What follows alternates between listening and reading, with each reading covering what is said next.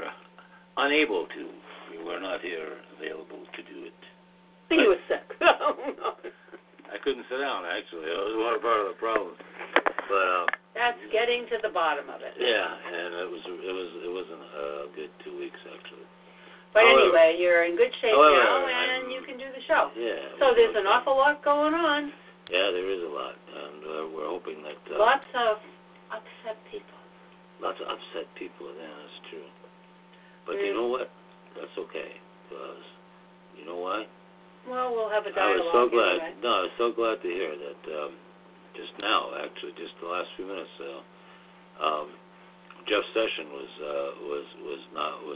approved for the Attorney General. That took a while, huh? Yeah, even after they finally shut up that crazy Elizabeth Warren, that Godzilla screech, I don't understand. She had a chance to ask all her questions during the hearing. She just wanted to. It was just that's why he shut her down, because she's just. Grandstanding. That's all. Because she did all that during the hearing. I didn't know why she had to do it. Yeah, it was a fait accompli. It was 52-47 was the vote. Oh, okay. And she lost. She was just making a statement. She was just trying to make a stand like she always does. She lost all kind of. She had no credibility left with anybody. I wanted just to go. This was kind of weird. And we can talk about it later if you want, but yeah. So anyway, I wanted to let's go over here and take a look. I've got a few things lined up here for tonight to read. Okay. Let's read about Sessions if you want right away, and then we'll go on. He was confirmed. Yeah, just the month. This is breaking news. I have to feel like he made a pretty good impression during the. We both saw that. Yeah. We watched that whole his cross-examination, literally. He did a great job. I thought he really was very good. He was there for like hours. And I honestly feel this guy was maligned, much maligned, and I've got the testimony of Ted Cruz on there that defended him. And it was very, very good. Plus, half the people on the Judiciary Committee stood up and gave him a total, proof. Good rating. Yeah, they were good friends of his and everything, But anyway, he's even got a black guy who works as an aide, that testified for him. Yeah, he's worked for him for years. And it says here that the Senate on this is from I forget where this is from. This is AP, but Yahoo News and Associated Press. The Senate on Wednesday confirms Jeff Sessions to be Attorney General in Trump's administration, despite fierce Democratic opposition to the Alabama Republican over his record on civil rights and immigration.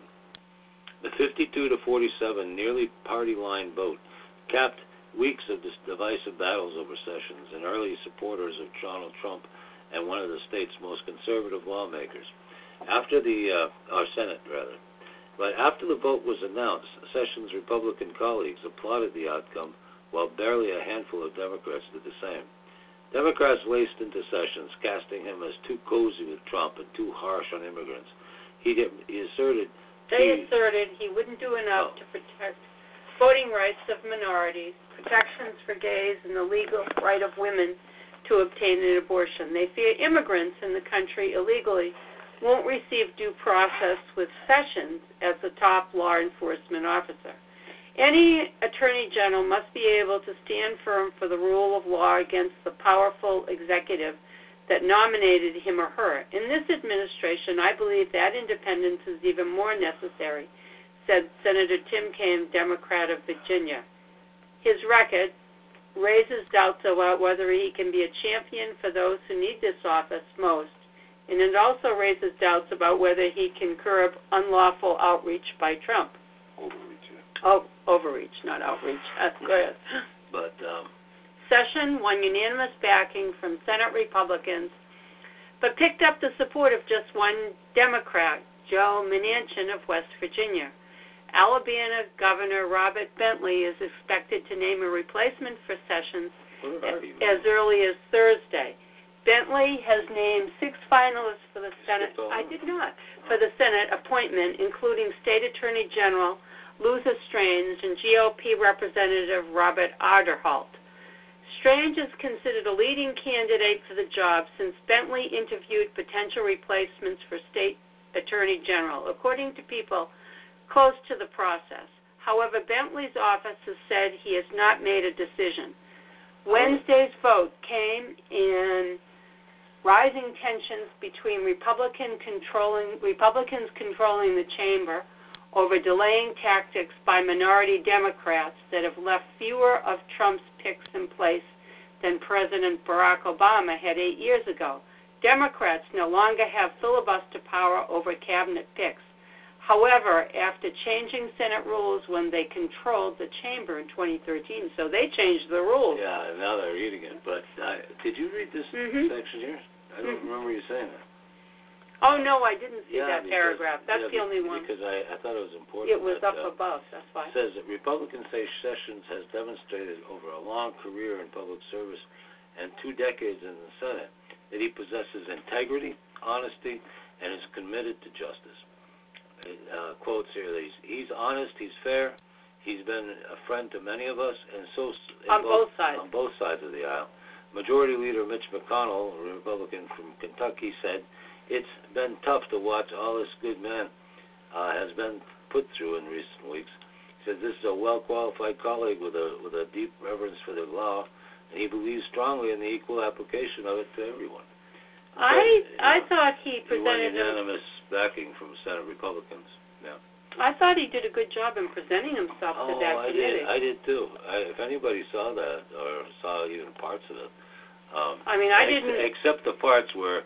Al Franken went off like a freaking idiot that he is, and Sessions didn't lose his voice. No, but Al Franken, accused him of everything under the sun, which was not true. And then Ted Cruz got up and accused them of lying. Mm-hmm. Okay, of virtually he and Blumenthal and both lied. All right. About his. Or at the very least, they were uninformed. Uninformed, and in the case of Al Franken, he deliberately lied and misled. Mm-hmm. Yeah, seems that way. Yeah, and I can't say for sure, but it's. Well, I saw it, and I've heard the rebuke, and Ted Cruz called him a liar. Mm-hmm. And he got really mad about that, but he couldn't prove that he wasn't a liar, and Ted Cruz proved that he was. Mm-hmm. So he got really crazy mad. And it's the same with Elizabeth Warren and all those people. They just they got put down. They Sessions proved he'd been maligned, right? And they all look like idiots. And Warren was the last idiot. This morning with her insistence on reading Coretta Scott King's 1986 letter. Mm. Okay. Which was bullshit. So anyway, I would congratulate Jeff Sessions on that. We were kind of supporting him. I'll see how he is. Yeah, we're hoping that he's. I hope he fulfills the promise. I hope he does too. Because we haven't had very good attorney generals. No, we haven't. In the past few years, the last 2 have not been good at all. Yeah. This was kind of interesting, this article. It said, sobering find, it's from NBC News, actually. It says, sobering find, a poll finds majority in leading European nations would back Trump-style travel ban on ours. Hmm. Interesting, huh? Oh, they've had a wicked time in there. Yeah. This is, I thought this was funny. This came off of Trump's page where it says, Donald Trump administration is seen as more truthful than the news media in the polls. Trump administration is seen as more truthful than the media by a poll. Even the news media is less trusted than the administration, with 53% calling it untruthful and just 39% finding it honest. That's pretty sad. Yeah, that's across the board too. I mean, but it was funny that more Democrats found the mainstream to be truthful than Republicans. Hardly any. I think 10%. But here, this is worth reading. This is from The Hill, actually, which is a left-wing political magazine, and it says it's published today. And it says the Trump administration is more trusted than the news media among voters, according to new Emerson University poll. Emerson College. Yeah, or college. You know. Mhm. Kind of blacked out on me here. Right? I really hate this. Frozen. Yeah. Okay. Emerson College poll. The administration is considered truthful by 49% of registered voters and untruthful by 48%. But the news media is less trusted than the administration, with 53% calling it untruthful and just 39% finding it honest. The numbers split among party lines, with nearly 9 in 10 Republicans saying the Trump administration is truthful, compared with more than 3 in 4 Democrats who say the opposite. Excuse me a second. Just exit out. Well, I can't. It was on the right. That's all right, it's done. And the numbers are split along party lines, with nearly 9 in 10 Republicans saying the Trump administration is truthful, compared with 3 in 4 Democrats who say the opposite. The Emerson poll found out that 69% of Democrats think the news media is truthful, while 91% of Republicans consider the fourth estate untruthful. Independents, meanwhile, believe both the administration and the news media are untruthful, with 52% saying the administration is untruthful and 47% saying the same about the media. The poll echoes Gallup's annual poll on the media's trust, on the public's trust in the media, which showed before the elections that 32% of Americans trusted the institution, including just 14% of Republicans. The poll was conducted February 5th through 6th. The sample is 617 registered voters and a margin of error of 3.9 percentage points. So isn't that cool? I thought that was really very interesting. But, you didn't get that one on the mainstream media, though, did you? You got it from Emerson College poll. This was interesting, too. I don't know if that article's up, but it looks like they just introduced an article into a bill into the House. That would be... and the federal war on marijuana. Yeah. It's about time. Very interesting, because what they're doing is they want to delist it from Schedule 1 drug, to a Schedule 3 or whatever, 2 or 3. But what they really want to do is they say title respect state marijuana laws of 217 is the name of the bill. The bill adds a new provision to the Controlled Substance Act that reads, notwithstanding any other provision of law, the provision of this subchapter related to marijuana shall not apply to any person acting in compliance with state laws relating to the production, possession, distribution, dispensation, administration, or delivery of marijuana. So in other words, what they're saying is that all the state laws that are in place now will be respected. It's just that this law allows them to have federal recognition that... that they're going to be respected. So it'll be a business. You know what I mean? And if you don't want the business in In your state, you don't have to. And you have laws to prove, like in Connecticut, they decriminalized it, but they didn't approve it except for medical. Well, they, remember with the alcohol, certain towns didn't sell it. Yeah, it was dry towns. Yeah. It's going to be the same as states, and that's what this bill ensures, so that the industries can get financing, the industries can be treated like a normal industry. So if that goes through, marijuana is going to become legal, and every become a legalized substance, product. Yeah. You know, and the investors are going to go crazy on it. So get your marijuana stock now. So, anyway. Okay. Oh, this was really interesting, Lana. This is something else. Marco Rubio. Yeah. He took almost $100,000 from Betsy DeVos, and he confirmed, and he voted for her today. Imagine that. Talk about a conflict of interest. Yeah. But it's all right, because a lot of people were paid by Soros to and I'll bring that one up tonight, too. Soros has paid a lot of Republicans, to oppose Trump. And one of the biggest jerk-offs is John McCain. What a traitor he is.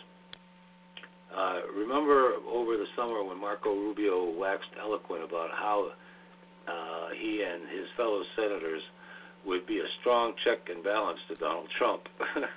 The guy says, that was a funny one, Marco. Rubio now has a sterling 100% voting record backing all of Trump's nominees and plans. Well, so does everybody else except maybe two. Yeah, but he was against them. Yeah. All right. He was, 538's Trump tracker. According to 538, whatever that is, he did his latest solid for the dawn today by voting to confirm Betsy DeVos as Secretary of Education over protests from basically every public school teacher in the nation. That's true. But Rubio's help in the DeVos's razor-thin approval is especially unsurprising. It turns out DeVos, a multi-billionaire with zero educational experience, and her family have been especially generous donors to Rubio's campaign. And, let's get rid of this thing. In fact, Rubio accepted more DeVos cash than any other senator who backed her nomination today. Rubio has taken a total of $98,300 from DeVos and her family members, according to the Federal Election Commission's reports, crunched by the Center for American Progress. That's a decent chunk of cash, even in a GOP Senate, where DeVos reigned nearly $1 million. Wow.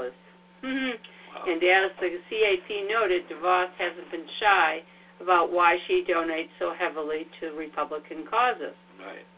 I've decided, however, to stop taking offense at the suggestion that we are buying influence, DeVos told Roll Call back in the late 1990s. Now I've simply conceded the point. They are right. We expect a return on our investment. Well, she got it, didn't she? To be fair, in that quote, DeVos was referring to her wish for a conservative-dominated government, but her point still dovetails nicely with what happened. A major party donor was confirmed by the same people she funded, over loud objections from the people she'll be in charge of. Wow. DeVos is hell-bent on tearing down public education and replacing it with charter schools and private religious schools. She says her larger goal is to advance God's kingdom, which is an interesting take on philosophy that critics say hurts disadvantaged kids. Wow. Which she says that she's so supportive of. In this case, Rubio didn't even put up a front about resisting Trump's pick like he did when grilling Secretary of State Rex Tillerson before ultimately voting for him, despite protesters marching on his district's offices and enough phone calls to fill his D.C. inbox. Rubio voted yes, a key vote in the 50-50 deadlock broken by Vice President Mike Pence. Wonder why? Update, 8:30 p.m. Christine Mandarucci, a Rubio spokesperson, released a statement defending his vote and his campaign contributions. Here's the full statement. People contribute to Senator Rubio's campaign because they support his agenda. Ms. DeVos is a strong supporter of empowering parents and providing educational opportunity for all, policies Senator Rubio has supported for over a decade. Her nomination was opposed by Democrats who take millions of dollars from the big unions obsessed with denying school choice to low-income children. So that's the deal, folks. So, Marco Rubio, what a piece of work. Mhm. Anyway, let's see. Oh yeah, this was good too. This was really good. California is in the red by $127.2 billion. State auditors say. Well, we're in the red for how much in Connecticut? But this is what happens with sanctuary states, okay? Mm-hmm. And because they're in big hock, and they're going bigger in hock. And if he pulls out the funding for sanctuary cities or sanctuary states, now they're going to be bankrupt. Well, that's what we're suffering. Yeah. So you want to be a sanctuary city? Whoa. Oh, this is good. Tex Meyer sent this over to us there today. News report exposes 6 top Republicans on George Soros' payroll. Guess who is being paid to stop Trump? Yep, I get that one. That must be. Wait till you see it, folks. Wait till you hear about this one. It's freaking crazy. Probably won't surprise us, but it might surprise you. Actually, some of the Republicans did surprise me. Really? Yeah, they did. Urgent new report exposes 6, this is from Liberty Writers News, 6 top Republicans on George Soros' payroll. Guess who's being paid to stop Trump? Woo-hoo! Yeah. Nonpartisan research group based in Washington, D.C. that tracks the effects of money and lobbying on elections and public policy revealed that while George Soros is responsible for funding Democrats and progressive causes, he has also bankrolled Senator John McCain and a small but select group of other Republicans. Unsurprisingly, all the names revealed to receive funding from George Soros have a track record of opposition to Donald Trump. And I'm going to read those names in a second. Number 1 is John McCain. Number 2, House Speaker Paul Ryan. Imagine that. He got money from Soros. Wow. Marco Rubio got money from Soros. John Kasich got money from Soros. Lindsey Graham, Carlos Curbelo. Yeah. That's the only one I don't know. I know, but there's more. There's more? Yeah, I know there's more.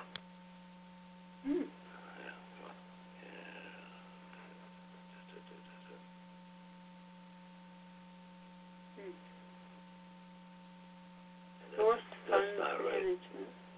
That's not Hillary Clinton. That's full shit. He gave her over $13 million. Did you know that? Hillary Clinton. Yeah.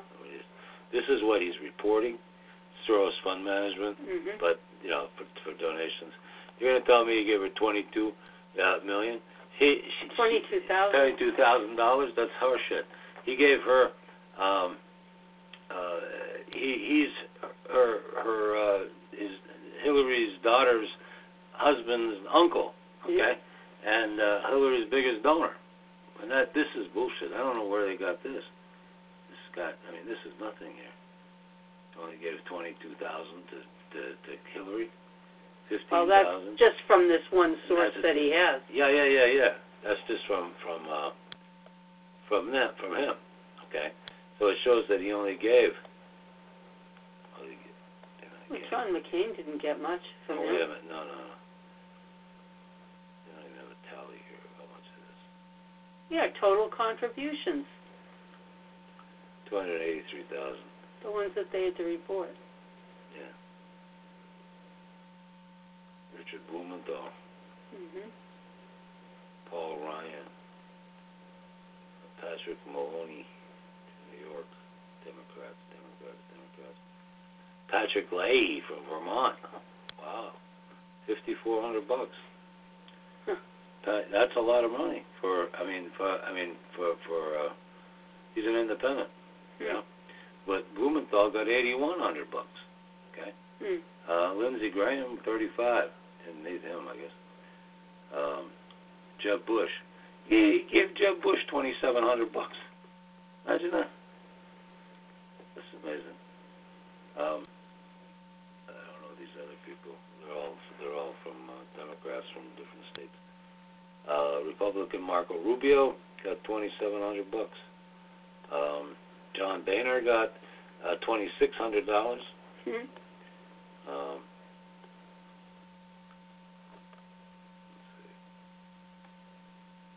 Kasich got $2,700.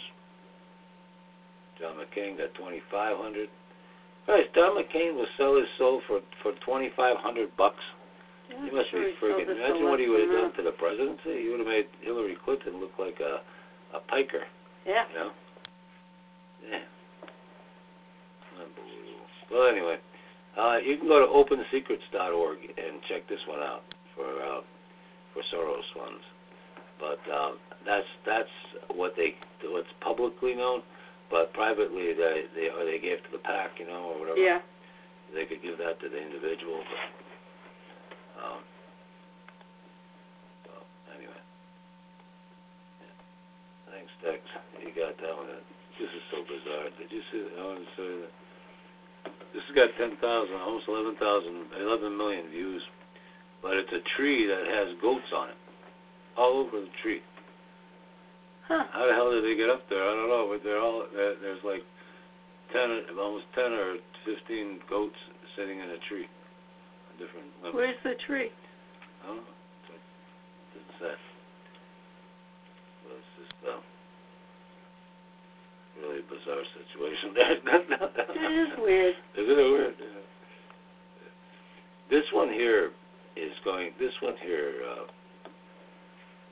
I was really kind of surprised at getting it. A friend of mine sent it over, and it was kind of surprising. I can't hold this back any longer. It's from Alan West, a black writer, philosopher, columnist. I can't hold it back. It's a defense of Trump people, but he can't. He got crazy mad over watching these people. Hit Trump supporters, you know. Now, Alan West, like I said, he's a black columnist, but he says our website editor will be fully. Yeah, that's at AlanWest.com. A website editor will be upset I'm writing about football, but something like this doesn't happen often. I'm stoked. For the second time in my lifetime, I will actually have my hometown team. He was Atlanta. Yeah, in the Pro Bowl. But we lost with the Denver Broncos and so on. He goes on and on. But what was interesting to say was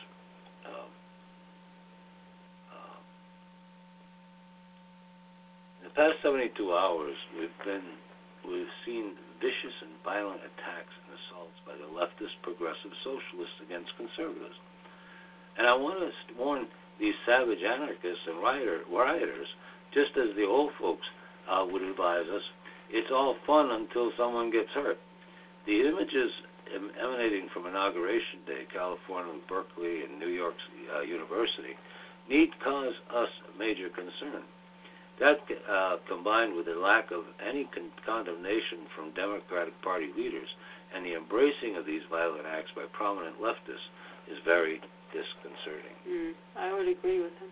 And it says, can anyone imagine what a liberal progressive media would have been saying if this were back in 2009 and we were 2 weeks into the Obama administration and these actions were happening?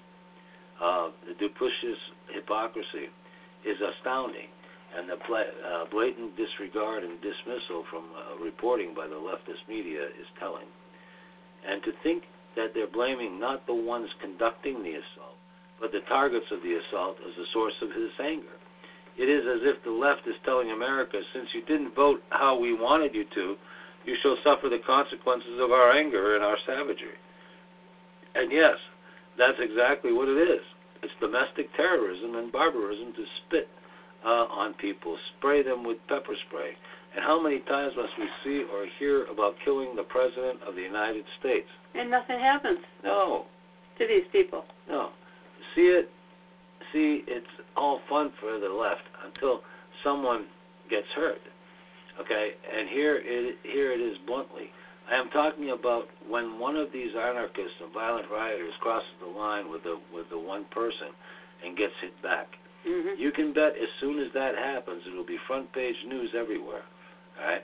That an innocent protester was targeted and injured by racist, sexist, homophobic, xenophobic, deplorable, undesirable member of the alt-right. However, my caution to these violent leftist supporters by George Soros is that the day is coming when you will encounter Americans who will not run and cower from your intimidation and coercive tactics. Let me be clear. Spraying a person in the face with pepper spray is an assault, and the victims have every right to defend themselves. Going around dragging people from their cars and assaulting them on the street is not a game. It's a crime, and there are consequences to those criminal actions. Mm-hmm. Destruction of property is not a First Amendment right. It is criminal, and there is no excuse for these heinous and nefarious actions, regardless of what Uncle George Soros and the community organizer Barack Obama may be saying, or in this case, not saying. Mm-hmm. Right? Let me remind you, petulant progressive socialists, the words of Barack Obama, I won, get over it. When Obama was talking about Republicans going to the back of the bus, I don't recall any buildings being set on fire. And when Obama spoke of not taking a knife to a gunfight, constitutional conservatives weren't out punching liberal progressives, pelting them with eggs or pepper spraying them. He's right. Mm-hmm. And that's kind of a long article. Yeah, but anyway, I was just I was grateful because he's right, and this is and to have American entertainers like Bruce Springsteen stand before a foreign audience and declare he was embarrassed to be an American.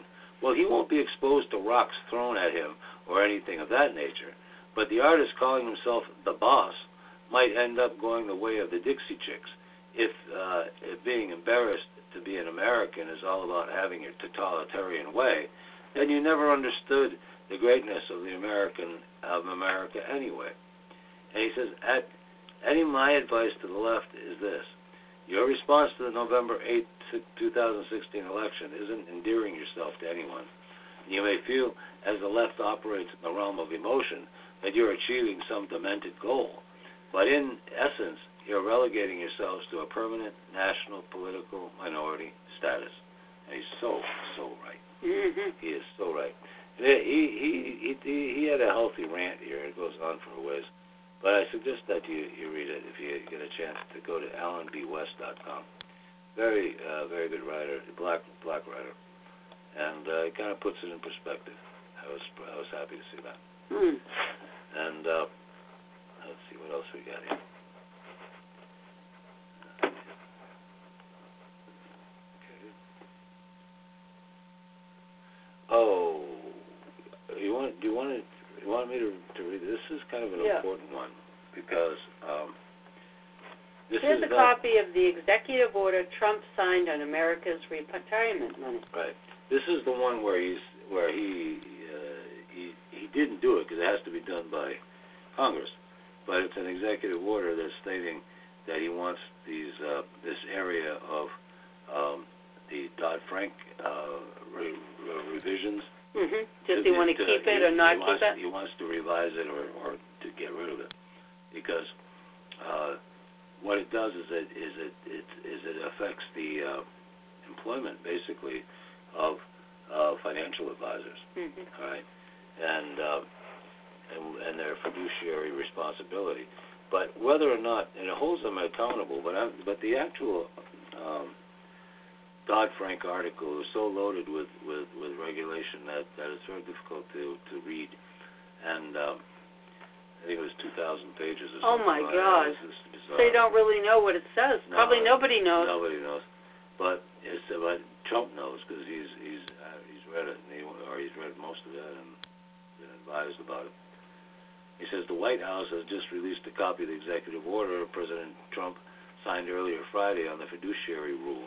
The fiduciary rule, which the Department of Labor passed last year, intended to prevent financial advisors from giving conflicted advice to retirement savers.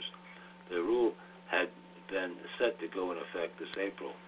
The executive order gives power to the Secretary of Labor to rescind a rule or revise the rule. Yeah. In the executive order, Trump writes that the fiduciary rule may significantly alter the manner in which Americans can receive financial advice and may not be consistent with the policies of my administration. Trump's order directs the Secretary of Labor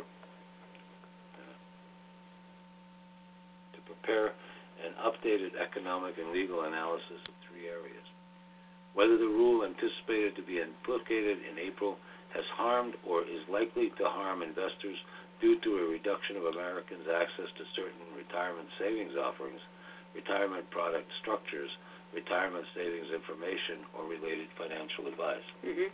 Right. Whether the rule has disrupted the retirement advice industry that may adversely affect investors or retirees, and whether the rule is likely to cause an increase in litigation and an increase in the prices that investors and retirees must pay to gain access to retirement services. So he wants to really work with those somehow. If any of these 3 points are met, or if the rule is found to hurt Americans' ability to gain access to retirement information and financial advice, the Secretary of Labor must rescind or revise the rule according to the order. You can read the full text of the order below. For more information on the fiduciary rule, and that's at stake, go to Business Insider's Insider. But, well, that's good. I'm glad he's doing that. That's the order there. I hope they do it. They follow through on it. I do, too. I really do, too, because I think, I don't know, I think he's,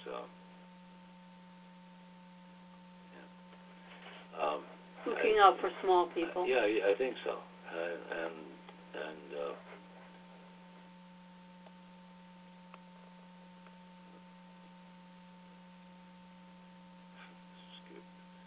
The cat. Oh, cat. Five owners rejected her. Oh. You can understand why. Huh?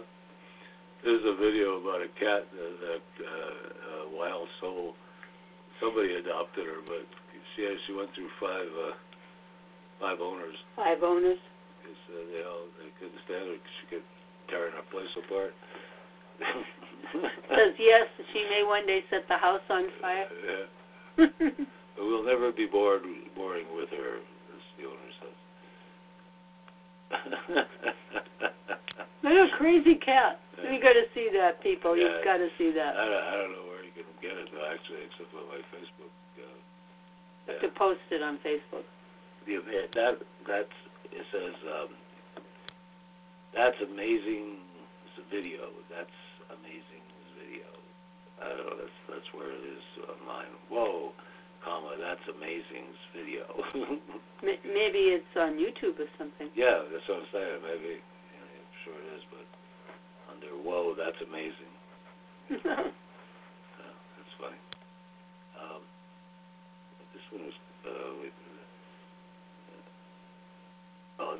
This was so amazing. I thought of playing because there was it's not very long. Oh yeah. But it's a girl, little 5-year-old girl, calling 911. All right, because her father's having a heart attack. Oh. And it's just amazing what she said. It's amazing what she said. Yeah, it's just. It's only 3 minutes. Okay. You want to hear it? Yeah. It's so cute. It's just so. 5 years old. The father calls 911 as he's starting to feel like he's in trouble. The minute 911 connects, he can't talk because he's struggling to breathe. And his 5-year-old daughter takes control. Here she is. I'll do it in part pieces, but here she is talking through it. What's wrong? My dad can't hardly breathe. Okay, hold on a second, okay? Okay. How old are you? I'm 5 years old. Okay, what's your name? Savannah. Okay, Savannah, hold on. I'm getting them dispatched, okay? Okay. You need to come real fast. Okay, Savannah, I have them on the way. Is your daddy still awake? Yeah. Okay. Is your front door unlocked, Savannah? Is our front door unlocked? No. Okay, Savannah, can you go unlock that front door for me? Sure. Okay. Okay, we need to leave. Don't worry, Dad. Okay. So she stays calm and collected while she's talking to the 911 operator. But what's so adorable is that she's giving, you know, just getting basic information, but she's concerned that she's not really dressed for when the firemen get there. Can you ask him if this has ever happened before? Has this ever happened? No. So far, so good. He's so awake. Hey, ask him if he has any kind of chest pain. Do you have any chest pain? Yes. Okay. This is his first time. Okay.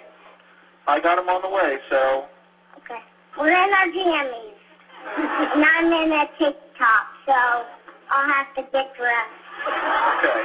I know what I'm going to wear, but he really needs oxygen real fast. Yeah, the door's unlocked. Okay.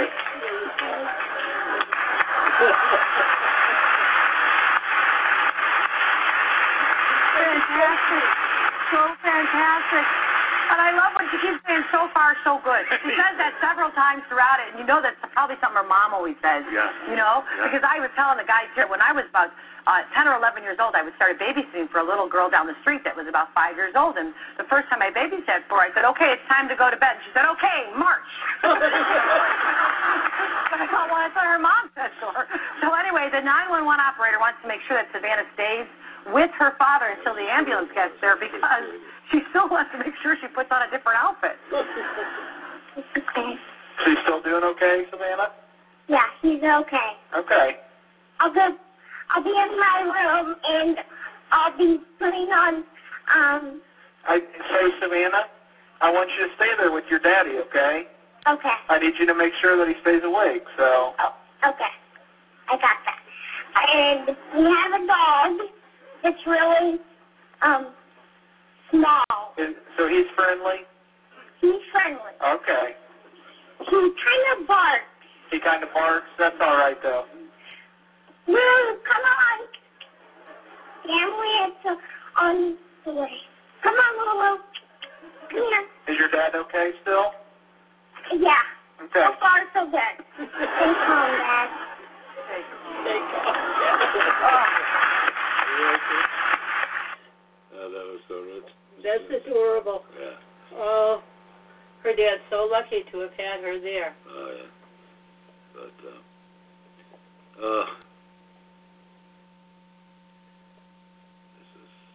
this is one of ours. Oh, because that's a friend of mine there from and she's on her Indian sends over the American finger. What does that say? Go back. Yeah, this one was debated, but 73 Democrats voted for a Muslim ban years ago. That law still exists.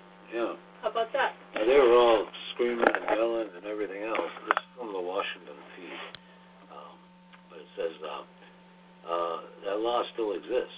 73 Democrats voted for a Muslim ban. Yeah, I mean, it doesn't surprise me because back in 2001 or 2002, when they put that the Patriot Act in there, it banned everything. Mm-hmm. It allowed torture. It allowed, you know, mm-hmm. Good God, and everybody voted for it. I mean, all the Democrats did. As liberals continue to freak out over Trump's temporary travel ban on individuals leaving terror-prone countries, they should be reminded that many of them previously supported quite a few travel bans. And following the terrorist attack on 9/11, Congress passed the Enhanced Border Security and Visa Entry Reform Act, which aimed to minimize many of the vulnerabilities in our visa tracking system. The bill passed the House and Senate unanimously and received overwhelming support from many Democrats we see today arguing against Trump's same ban. The bill was bipartisan and had the support of staunch leftists like Ted Kennedy and Dianne Feinstein, and the main premise of the act was to restrict non-immigrant visas from countries that the United States deemed as state-sponsored terrorism. Exactly what Trump did, mm-hmm. You know, going by the law. And I think it's how he says what he says. Well, I don't know. Maybe he could learn to say things in a bit of a different way and be more successful. But he's very brash, and that's his way. Yeah. Well, he's gonna be toning down a little bit, I think. I think he'll be toned down. I don't think he will. I think he's gonna double down because whenever he does something, mm-hmm. he winds up double downing on it because he's saying, that's how we won the election. Mm-hmm. That's how white people liked him because they said, that guy doesn't back down. He doesn't quit. He doesn't back down. I think he's right. People want something done. Strong leader and a guy who's gonna push to get it done, and not somebody who's going to be pushed around by everybody in mm-hmm. every country and every, senator and every Elizabeth Warren and any, Hillaryite. So, but anyway. 15 Democrats, including the minority leader, voted for the 2002 bill. Right. All Markey of Oregon, all these guys, but all of them voted against this one. Uh-huh.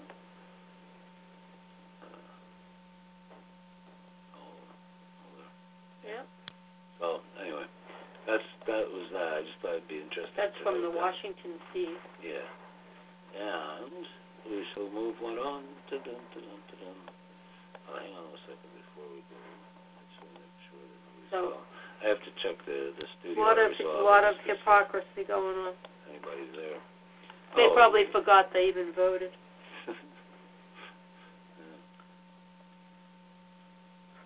Conveniently. Oh, this is cute. George Clooney is pissed off after calling for more Muslim refugees.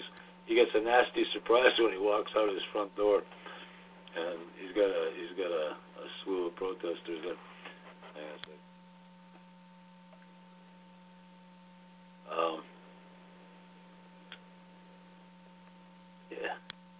It's always entertaining when celebrities make asinine political statements while living untouched from reality in their ivory towers.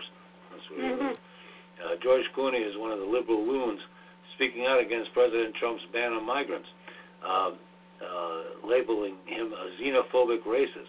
But ironically, after arriving at his extravagant $9.8 million vacation home, he would be greeted by a nice little surprise waiting for him at the front door. Hmm. Okay. And he says, says Clooney has spent months alongside his Muslim wife, Amal Clooney, bashing Americans for not opening their arms up wide for more war-torn refugees, becoming even more vocal after President Trump's recent migrant ban. But when they arrived to their vacation home at the opulent Lake Como Italian resort, they found their swanky vacation spot occupied by a large group of migrants and the very people they spent so much time advocating for. Uh-huh. And so, what happened? It said Italy's celebrity hideaway, Lake Como, has become home to hundreds of migrants after the nearby crossing into Switzerland was blocked by Swiss officials. Lake Como has long served as a tranquil paradise for the rich and famous, including George Clooney and Madonna. But the town's railroad station has been transformed into a makeshift camp where their families live, surrounded by discarded clothes, shoes, food containers, and even rats. Oh, my God. They're showing a dumping ground there. Tensions are mounting in the luxury resort, with more tents springing up every hour as more people arrive from Milan on their journey to northern Europe. The massive influx of these refugees comes in the wake of Switzerland shutting down their southern border. And now these asylum seekers have begun infiltrating into Italy, transforming the once celebrity utopia to a makeshift camp, destroying the once beautiful city. Mm. Now transformed into a tent city, reminiscent of something you'd witness in a third world country. I wonder if Clooney and his Muslim wife are not changing their tune, or if their bleeding hearts are still dripping with empathy. It's always entertaining to witness the hypocrisy of the left, as they always shout from the rooftops, delivering their ridiculous statements. But when it comes time to practice what they preach, they always fall short. I guarantee it won't be Clooney or any other Hollywood celebs opening the gates of their ivory towers, inviting these people in. It will be the local churches and officials burdened by these people taking on the burden, and the celebrity elites will continue to advocate for them, but not do anything. But not do anything. Not any real work, anyway. Yeah. And this is from Freedom Daily. You can get that on, go to their Facebook page as well, Freedom Daily. So, anyway, we thank Freedom Daily and the Washington feed for that. Interesting article, I thought. Continue? Hmm. This is something that they, the Congress left 22-year-old video that will leave everyone airport protesting speechless. This is when they shut down all the airports and everything else back in 22 years ago. Let's see.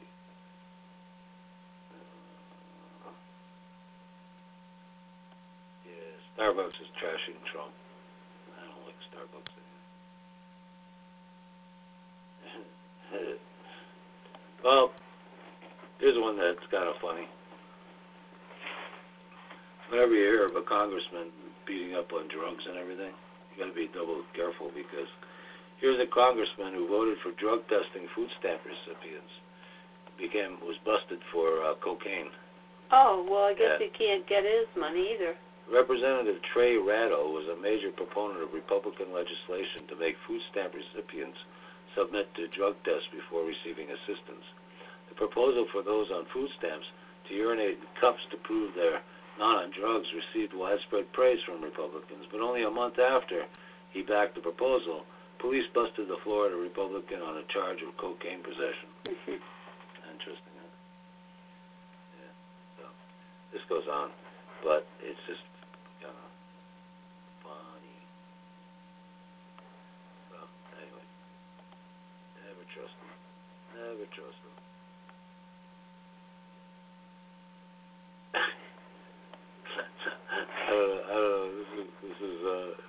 IHateHillary.com, but whether this is fake news or not, it's so funny that I have to read it. Okay. Do you mind? No, but I think it's silly. But go ahead. College kids pledge to remove their genitals if Trump builds the wall.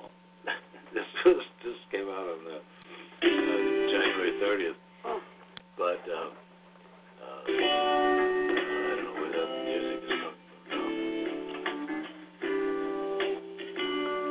from that site. Yeah.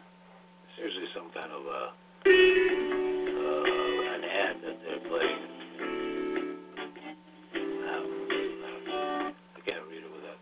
But anyway, it was more of I think it was a spoof, but it was really very funny. Now this one.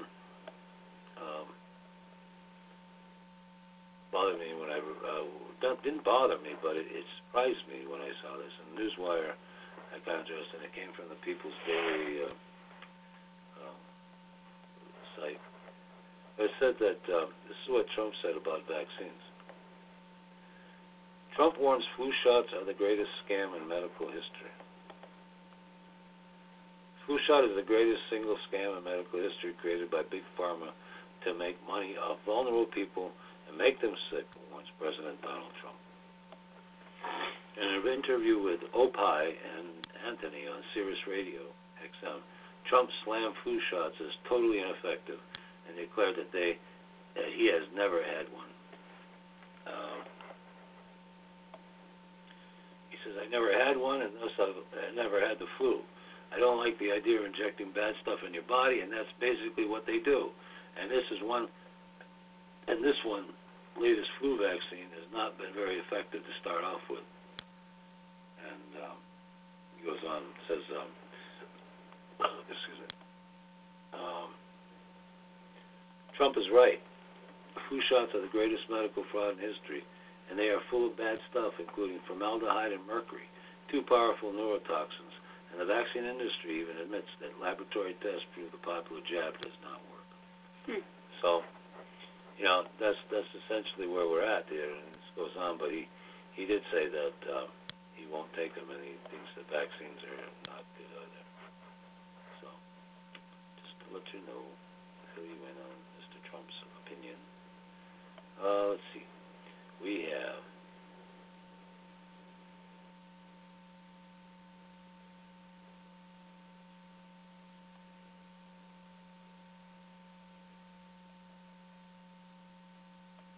since we're going to, I don't know about what you think, but this is kind of good.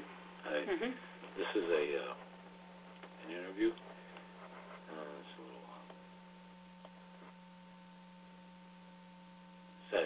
This had almost 40 million views. Wow. And it's a guy named Big Joe, and he's a veteran. He's a Trump supporter, and he's being asked by an anti-Trump supporter with an American hat on, draped in a flag, and the guy's a veteran, and he answers the questions. Here you go. Yeah, leave. Money. Okay. All right, sir. My name is Jeffrey. What is your name? They call me Big Joe. Big Joe. Yeah. I can see why. Big Joe, what are you doing here today? I'm just passing through. I have nothing to do with this. Whatever you want to call this. I don't even understand why they're having this. They had an inauguration yesterday, and now we have all this. What did Trump do for all of this to happen? He just came into office. What is this? I see signs of unity and love and peace, and yet at his inauguration they were burning a McDonald's, a Starbucks, limousines, and anarchy in the streets.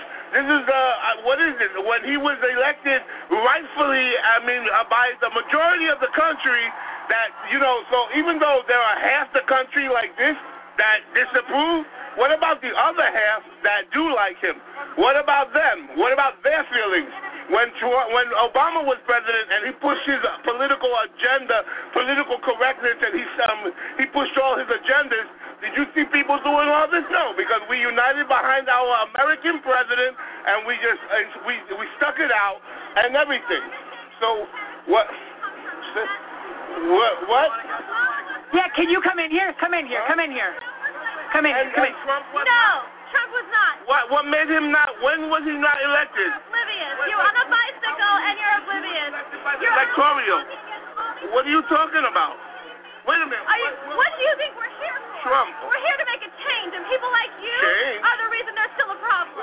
Listen, people I'm like against you. Political people correctness. Like you. No, people like you with like your you. Political correctness know your agenda. History. Political know correctness. History. You know what? Political correctness is un-American. Why do you think why Trump couldn't get anyone to his inauguration? Because of the McCarthyism Hollywood that was going to stigmatize somebody for supporting Trump. This is the United States of America. You could support Trump and still be without ostracizing. You want to ostracize someone, and then you're going to turn around and make life difficult for them? That does. Political correctness is a disease. I feel sorry for you because Planned Parenthood is a racist system. Margaret Sanger was a Planned Parenthood. You know what? Margaret Sanger thought very low of black people. She thought they were ignorant and they shouldn't exist and reproduce. And you know what Planned Parenthood is about? Planned Parenthood. Planned Parenthood is to sterilize black people. You cannot put down one. You should be against Planned Parenthood. We shouldn't be funding any type of Planned Parenthood. Planned Parenthood is a joke. And anyone that doesn't know their history, know your history about Margaret Sanger, the beginning of Planned Parenthood. Planned Parenthood is the most racist organization. Know your history before you start supporting something. Okay? You see that? You try it right on the TV. What? That's why I'm not a woman. I'm a man. A straight man. I'm a man. A straight man. You know your history about Planned Parenthood. Do you know about Planned Parenthood? Margaret Sanger. Margaret Sanger, the whole reason for Planned Parenthood was to sterilize black people so they wouldn't reproduce. There's people it's helping. There are people it's helping. It changed with the rest of the world. Yeah, okay, so Trump is not a racist. Trump is not an orphan here. Trump, he's not a racist. There's two words. I'm sorry. Sorry to who? What? People that don't support him? People that don't support him? I'm not offended by Trump. And half the country is not offended by Trump. So what about them? What about them? What about the rest of the country that's not offended by Trump? What about them? Huh? Well, everybody's afraid of you guys. Because if they stand up for Trump, they're deemed a racist and everything, and everybody's terrified. And you got them doing it because of political correctness and all this craziness. This is wrong. This is the United States of America. You don't like, you say he's not your president, then you shouldn't be here. Leave. Many of the, those elitist Hollywood people that said they were going to leave, they didn't leave. They're protesting now. You don't like him, you don't want to be here, then leave. This is a free country. What you're doing now, you're going to bring anarchy, and then you know what's going to happen? Martial law. And these freedoms that you're talking about now, you're going to lose them. And then you're going to understand what a real situation. You have people in this group who are socialists, who are anti-American and anti-our freedom, and they're latching on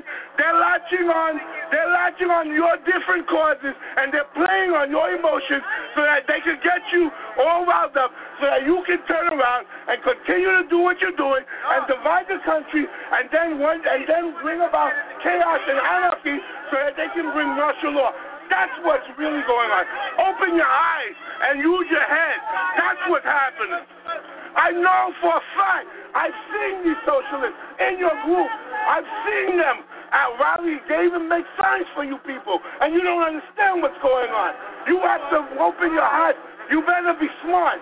You might have some good causes and everything, but you need to choose your battles. Trump didn't do anything yet. Choose your battles correctly. Use your head. Huh? Education, what's the problem? What is Trump doing about education? He just got into office. Huh? Education, not for nothing. I'm going to tell you something right now. Everybody is being the controlled media. Education has taught you guys that you're following the controlled media, that whoever they demonize, you just automatically follow. If that's what education does for you, then we need to change it, because you shouldn't be like that. You should be free thinkers, and you should be able to see right from wrong. You don't, because you're following whoever. Someone gets on TV and says, this is so, and then you just follow it.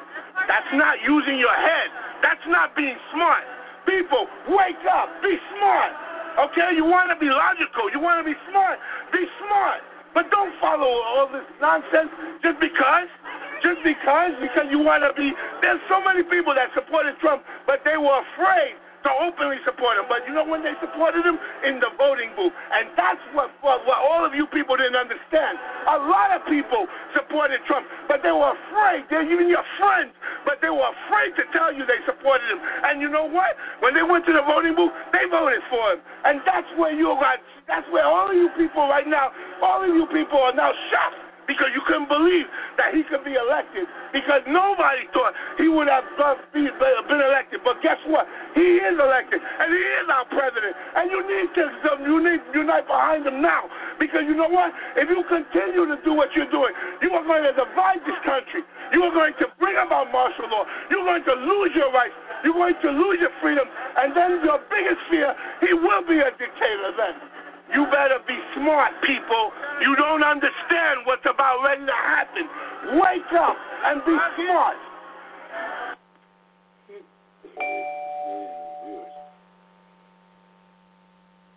Didn't expect to do that.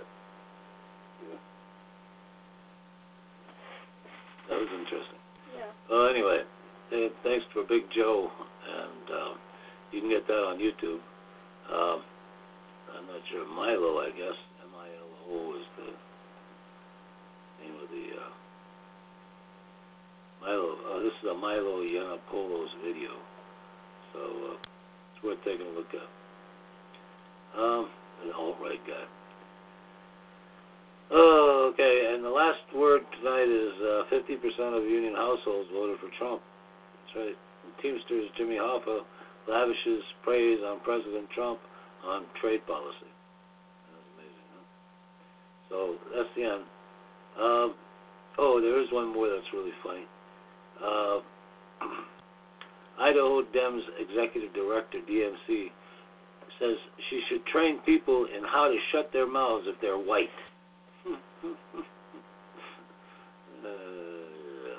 But anyway, so much for all that fun.